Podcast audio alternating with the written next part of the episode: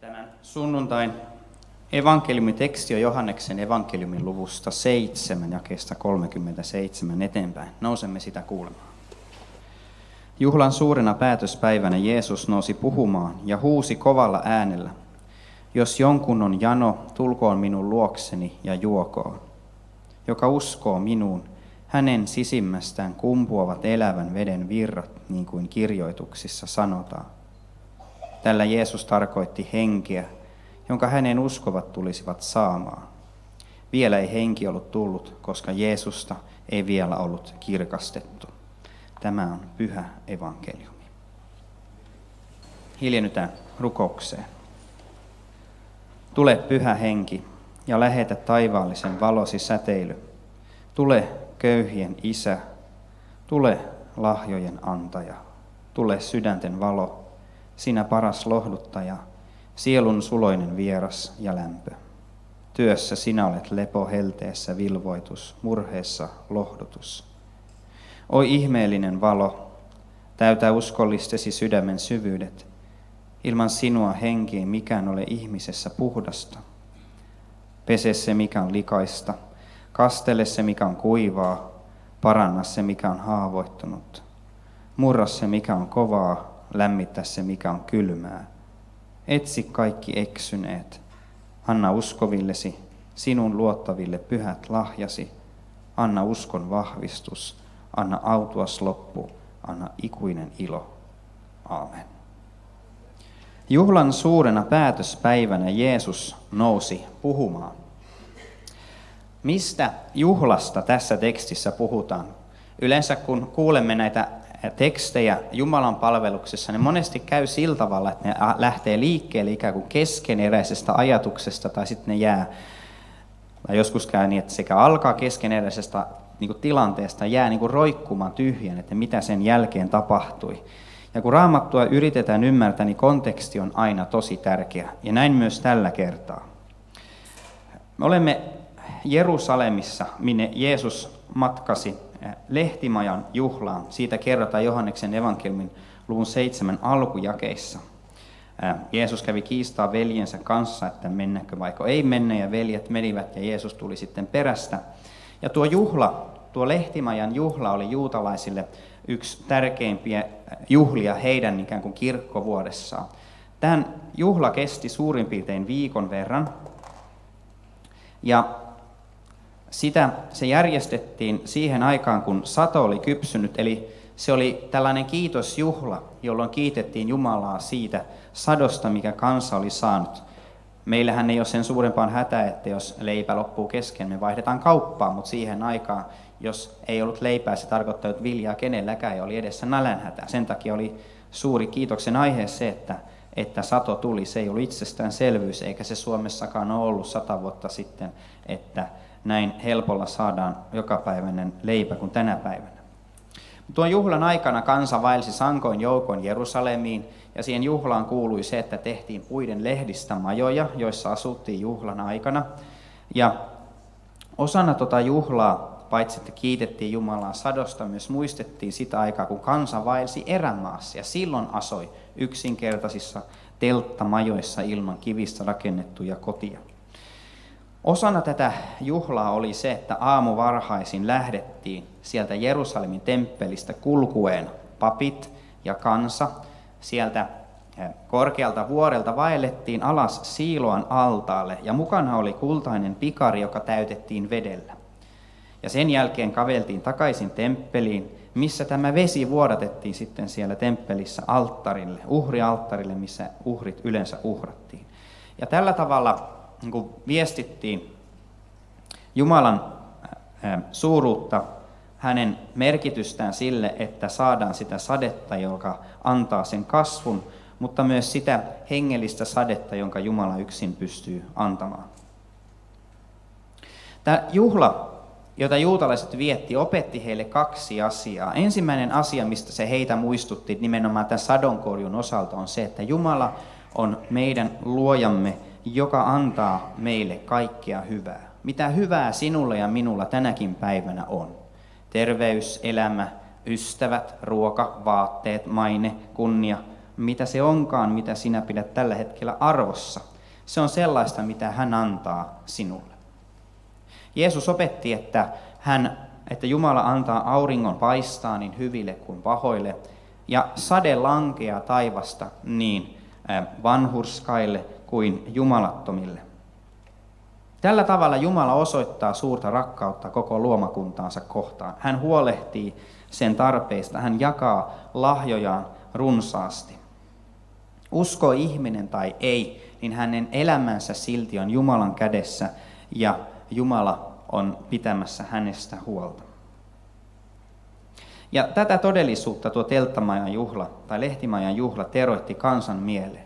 Koska me olemme luonteeltamme sellaiset, me helposti keskitymme niihin lahjoihin, emmekä lahjan antajaan.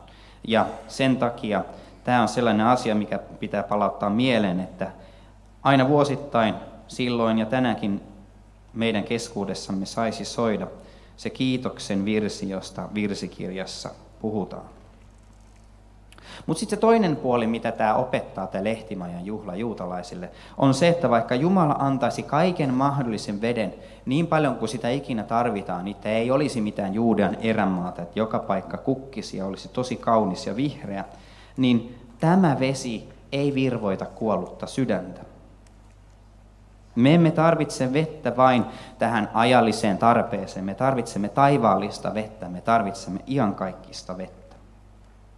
Siellä erämaassa, kun kansa vaelsi se 40 vuotta, Jumala sanoi heille, tehdäkseen teidät nöyriksi hän piti teitä nälässä ja ruokki teitä sitten mannalla, jota ette olleet ennen maistaneet, eivät myöskään teidän isänne. Hän, siis Jumala, halusi osoittaa teille, ettei ihminen elä ainoastaan leivästä, vaan kaikesta, mitä Herra sanoo. Mikään leipä maailmassa ei pelastanut siltä, nälkäkuo- siltä kuolemalta siellä erämaassa, koska suurin osa kansastahan kuolisin. He saivat joka päivä ihmeellisesti mannaa taivaasta, mutta silti kuolema lopulta me ei moita. Eikä ole olemassa mitään juomaa, mikä varjelisi sinua vanhuudelta. Voit käyttää erilaisia ryppyvoiteita ja on olemassa lähteitä, joissa on kaikenlaisia mineraaleja ja sillä tavalla voidaan, ainakin näin kai siellä sanotaan, niin nuorentaa ehkä ikämme tai ihoamme tai jotain ainakin, mutta se on vain hetken, hetken aikaa, jolloin tällainen juoma toimii. Kuolema ottaa jossain vaiheessa myös sellaisista juomista nauttivan. Ja, ja kansa sai oppia siellä erämaassa sen, tai Jumala opetti heille sen 40 pitkän vuoden aikana, että kansa tarvitsee enemmän. Ei vain sitä mannaa, vaan sellaista leipää, joka tulee taivaasta ja antaa elämän jonka kautta kuolema tulee voitetuksi. Jumala antaa meille näitä hyviä lahjoja, siis näyttääkseen meille sen, että me tarvitsemme tätä. Ja kun hän antaa myös meille tätä hyvää, niin hän opettaa meitä luottamaan siitä, hän kykenee sen antamaan. Jos Jumala pystyy antamaan sinulle leipää, hän pystyy antamaan iankaikkisen leivän. Jos hän pystyy antamaan sinulle rukousvastauksen niihin arkisiin hätiin, hän pystyy antamaan myös vastauksen suureen hätään. Jos hän pystyy parantamaan sairautesi, hän pystyy antamaan anteeksi syntisi. Jos hän voi auttaa sinua elämän pienissä asioissa, niin eikö hän, joka on maailmankaikkeinen luoja ja ylläpitäjä, pysty auttamaan sinua elämän suurimmissakin kysymyksissä. Tällä tavalla siis Jumala antamalla tätä hyvää opettaa meitä odottamaan Jumalalta sitä suurempaa, jota me tarvitsemme häneltä kaikkein enemmän. Ja samalla opettaa meitä näkemään sen hyvän niin kuin ohi siis siihen, että tämä ei riitä meihin. Meidän sielumme janoaa jotain muuta kuin sitä päivittäistä vettä. Meidän sielumme janoaa Jumalaa. Ei vain lahjoja, vaan lahjojen antajaa. Ja tätä todellisuutta Jumala ei opettanut kansalle, vaan siellä erämaassa, vaan kautta koko raamatun. Sen äärellähän me näemme sen, kuinka helposti me keskitytään väärin, pieniin asioihin ja unohdamme ne suuret. Kuinka helposti me alamme luulla itsestämme paljon, kun meillä menee elämässä hyvin. Tai kuinka täysin riippuvaisia me ollaan Jumalan hyvyydestä sekä tätä elämää että tulevaa elämää varten. Koko vanha testamentti paljastaa tämän hengellisen tosiasian kansalle. Sinähän voit lukea vanhaa testamenttia ennen kaikkea nähdäksesi siellä, että mitä hyvää sinun pitää tehdä. Sä luet vanhan testamentin patriarkoista ja muista henkilöistä, että tämä teki hyvin tässä, teen minä sitten samalla tavalla. Hän teki huonoin tässä, minä en tee samalla tavalla, niin minulla menee elämässä paremmin. Siellä on sekä rohkaisevia esimerkkejä että huonoja esimerkkejä henkilöissä, instituutioissa, koko Israelin kansan historiassa. Mutta kun tätä tietä lähtee kulkemaan, niin pian pitäisi toivon mukaan tulla vastaan se tosiasia, että koko vanha testamentti on yhtä lankeemuksen historiaa. Se on kirja kokonaisuus, joka opettaa meille sen, että ihminen eri keinoin yrittää pelastaa itsensä, tarrautuu siihen Jumalan hetkelliseen hyvään ja, ja kääntää samalla hänelle selkänsä ihmisestä, joka ylpeydessään sortuu aina vain syvemmälle. Eli kun sinä luet Sodoman Gomoran synneistä ja kauhistelet niitä, niin pidä se mielessäsi, kun tulet tuomarin kirjoihin, sillä siellä sinä näet, että ei vain pakanakansat, vaan Jumalan valitsema kansa kykenee ihan yhtä suuren pahaan. Egyptin jumalia kansa palvoi siellä orjuudessa, kuin myös orjuuden jälkeen. Epäuskossa kansa kuoli siellä erämaassa ja niin myös luvatussa maassa. Sama synti oli sydämessä siellä paratiisin porteilta, kun sieltä lähdettiin, kuin siellä Jerusalemin porteissa, siellä Jumalan luvatussa kaupungissa, kun päästiin sitten sinne perille. Eli jos ihmiskunnalla on jotain toivoa, niin se täytyy olla täysin kiinni Jumalasta, siitä mitä hän tekee. Siitä, että hänen on tultava tekemään puolestamme sen, mihin me, mitä me emme halua, mitä me emme kykene. Ja hänen on tultava meihin luomaan uutta, sellaista, mitä me emme saa itsessämme aikaiseksi. Tämä vanhan testamentin lain julistuksen rinnalle tulee Jumalan suuret lupaukset, sillä vanha testamentti lupaa sen, että Jumala tulee ihmiskunnan avuksi. Siellä on monia kohtia, jotka puhuu näistä asioista, ja erityisesti tähän meidän sunnuntain evankeliumitekstiin liittyviä lupauksia löytyy monessa kohtaa. Mä luen tässä muutaman teille. Jesajan kirja luvusta 12. Siellä luvataan, te saatte riemuiten ammentaa vettä pelastuksen lähteistä. Jesaja 55. Kuulkaa kaikki janoiset, tulkaa veden ääreen. Te, joilla ei ole rahaa, tulkaa, ostakaa viljaa ilmaiseksi, syökää, ottakaa maksutta viiniä ja maitoa. Tai Sakarian kirjan luvusta 13. Sinä päivänä Daavidin suvulle ja Jerusalemin asukkaille puhkeaa lähde, joka puhdistaa synnistä ja saastaisuudesta. Ehkä häkellyttävin kuitenkin on Hesekielin kirjassa tämä teksti. Minä vihmon teidän päällenne puhdasta vettä, niin että te puhdistutte. Minä puhdistan teidät kaikesta saastastanne ja epäjumalienne kaikesta iljettävyydestä. Minä annan teille uuden sydämen ja teidän sisimpänne uuden hengen. Minä otan teidän rinnastanne kivisydämen pois ja annan tilalle elävän sydämen. Minä annan henkeni teidän sisimpäänne ja ohjaan teidät seuraamaan säädöksiin, ottamaan varten minun käskyn ja elämään niiden mukaan. Kun näitä lupauksia tästä tulevasta pelastuksen lähteestä ja hengestä, joka luo meihin uutta. Kun näitä lupauksia katsoo, niin siellä ainakin mua pistää silmään kaksi asiaa. Ensimmäinen on se, että Jumala valmistaa tämän pelastuksen. Ja siitä Uusi testamentti todistaa. Jumala lähetti Jeesuksen maailman kuoleman ristinpuulla juli sinun syntiesi tähden. Jumala herätti Jeesuksen kuolleesta todistuksena sinulle, että Jeesus todellakin sai aikaan sovinnon sinun ja Jumalan välille että sinun syntivelkasi ulottuu taivaaseen asti, mutta että Jumala itse tuli tänne alas maksamaan sen, pyyhkimään sen pois. Toisen asian, mikä nämä kohdat mulle ainakin paljastaa, on se, että Jumala saattaa meidät osalliseksi tästä pelastuksen ihmeellisyydestä. Eli se, mitä Jeesus teki ristinpuulla siellä 2000 vuotta sitten, se ei jää sinne. Että meidän pitäisi tehdä jonkinlainen aikamatka sinne, että jos me tarpeeksi kovin tsempataan rukouksessa tai raamatun lukemisessa, sitten me päästään sinne, kunhan kylliksi sit yritetään. Ei, vaan Jumalan pelastustyön voima tulee meidän luoksemme tänäänkin, tässä ja nyt. Kun me luemme Jumalan sanaa, niin siellä on nämä lupaukset, ja näissä lupauksissa on Jumalan voima. Eli siis Jumala tekee työtä sinun sydämessäsi raamatun sanan kautta sitä kautta, kun sitä julistetaan, opetetaan meille. Ja hän tulee meidän luoksemme ehtoollispöydässä, kun me otamme vastaan Kristuksen leivässä ja viinissä. Eli siis Jumala tulee luoksemme vihmomaan sydämemme puhtaaksi. Hän korvaa sinun kivi sydämesi liha sydämellä. Hän puhkaisee lähteen autiomaahan. Ja tällä tavalla me olemme nyt siis katsomassa Jumalan kolmanteen persoonaan, eli pyhän henkeen ja hänen työhönsä. Mehän vietettiin tässä helatorstaita muutama päivä sitten. Se oli se päivä, jona kuolema voittanut Herra Jeesus Kristus astui taivaaseen. Ja ennen lähtöään hän lupasi omilleen pyhän hengen. Tuossa oli äsken se apostolien tekojen teksti, missä opetuslapset palas Jerusalemiin, ja juuri sitä ennen Jeesus oli sanonut heille näin. Älkää lähtekö Jerusalemista, vaan jääkää odottamaan sitä, minkä isä on teille luvannut, ja mistä olette minulta kuulleet. Johannes kastoi vedellä, mutta teidät kastetaan pyhällä hengellä.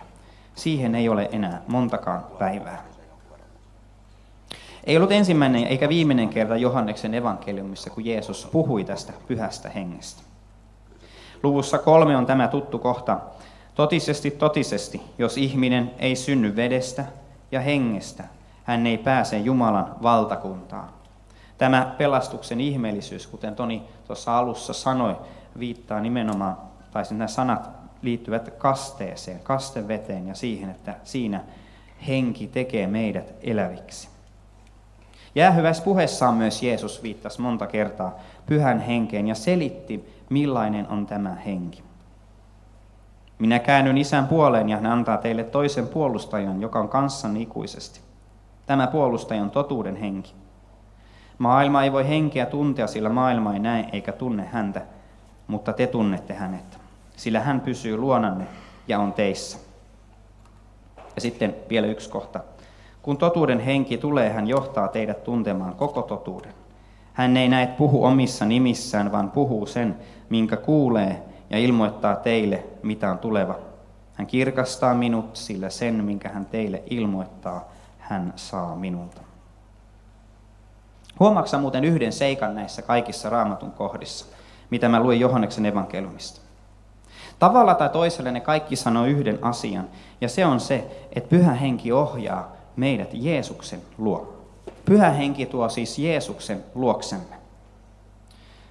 Kuten Johannes selitti, Jeesuksen uskova saa pyhän hengen. Minne pyhä henki tulee, sinne tulee usko Jeesukseen. Ja missä pyhä henkeä ei ole, siellä ei ole uskoa eikä Jeesusta. Meitä luterilaisia syytetään toisinaan siitä, että puhumme niin vähän pyhästä hengestä. Ja joskus se voi olla totta. Mutta yhtä totta on se, että pyhä henki ei halua paistatella niin kuin kunniassa. Että häntä sinänsä hilmuisesti kehutaan. Ajattele sellaista tilannetta, että sä menisit elokuviin. Ja sitten te kaikki keskitytte se ihailemaan sitä valkokangasta. Onko se kuinka ihanan valkoinen se on ja se on niin mattapintainen ja se on niin hyvä ja niin ja näin ja noin. No, teiltä menee ohi se varsinainen juttu, mikä on se elokuva.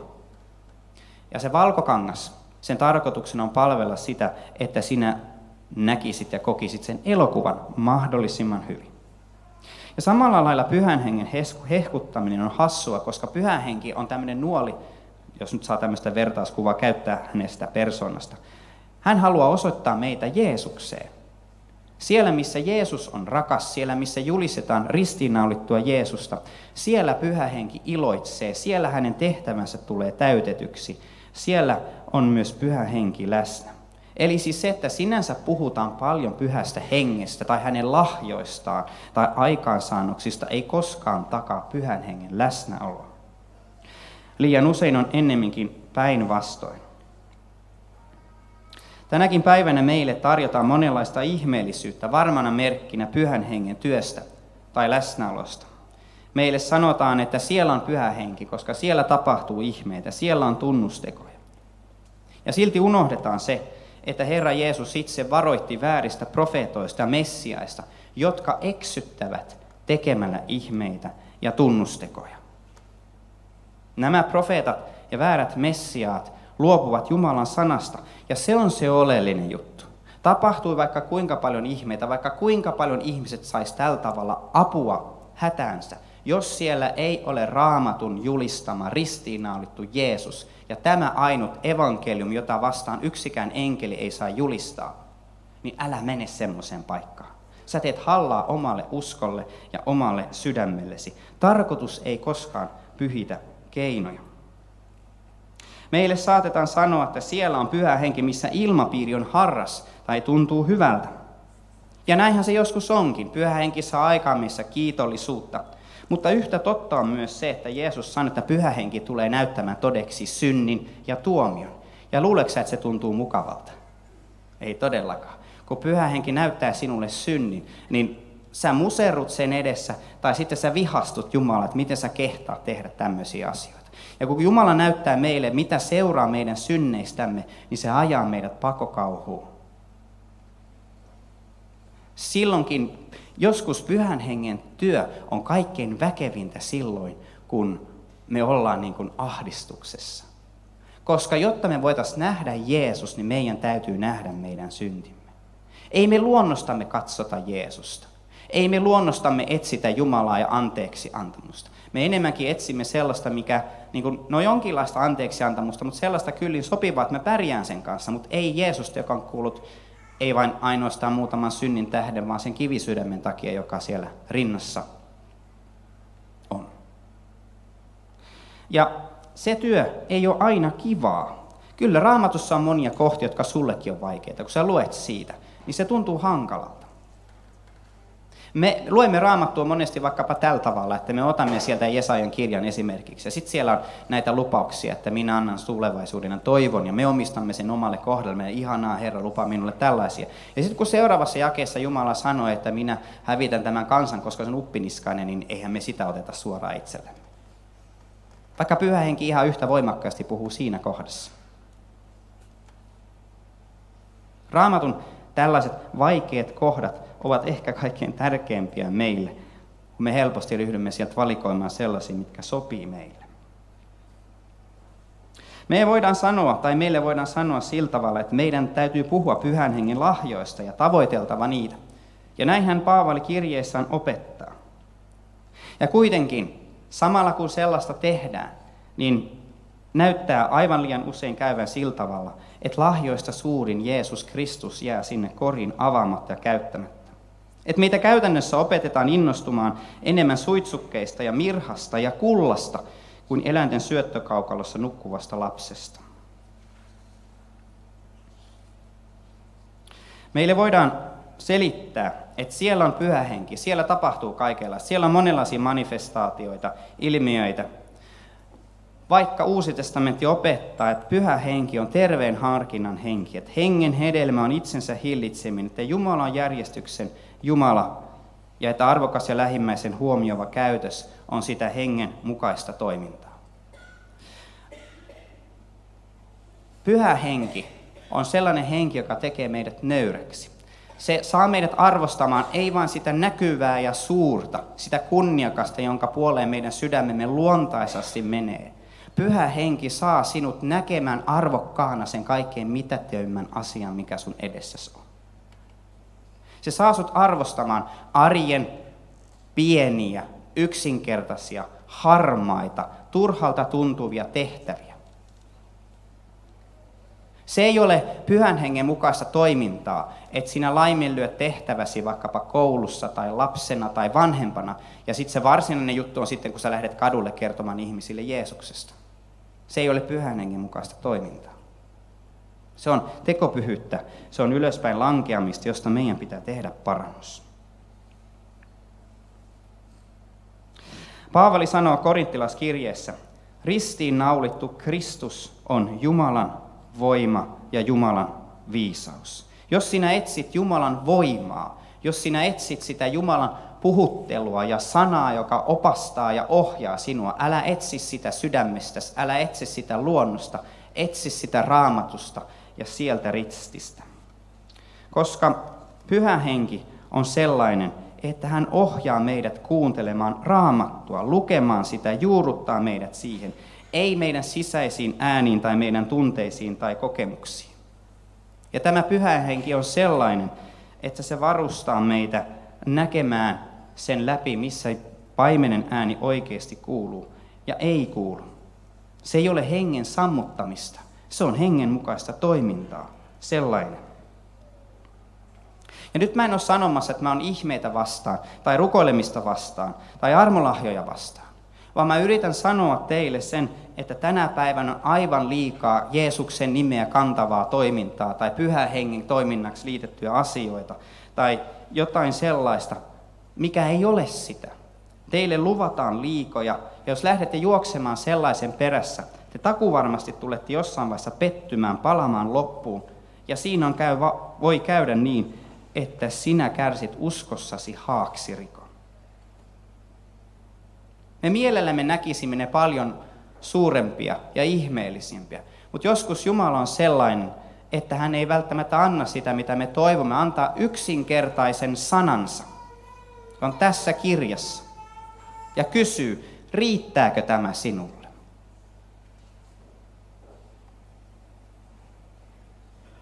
Älä ole sinä se kristit, joka sanoo, että ei se mulle riitä, mä haluan jotain muuta, suurempaa, parempaa, loistelijampaa, koska silloin sinä pakenet pois Jumalan luota.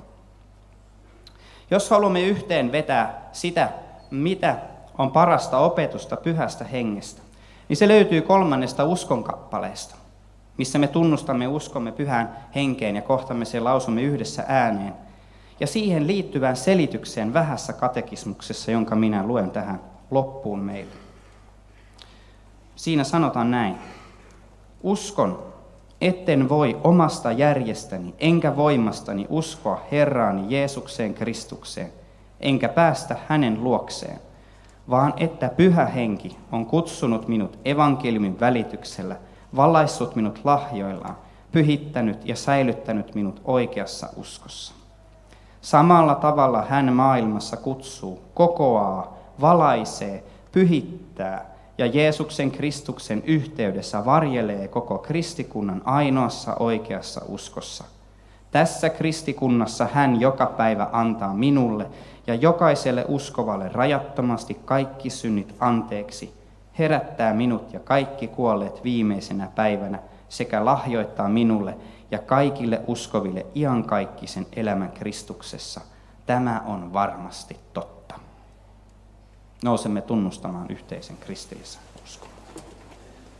Minä uskon Jumalaa, Isää kaikkivaltiaseen, taivaan ja maan luojan, ja Jeesukseen Kristukseen, Jumalan ainoaan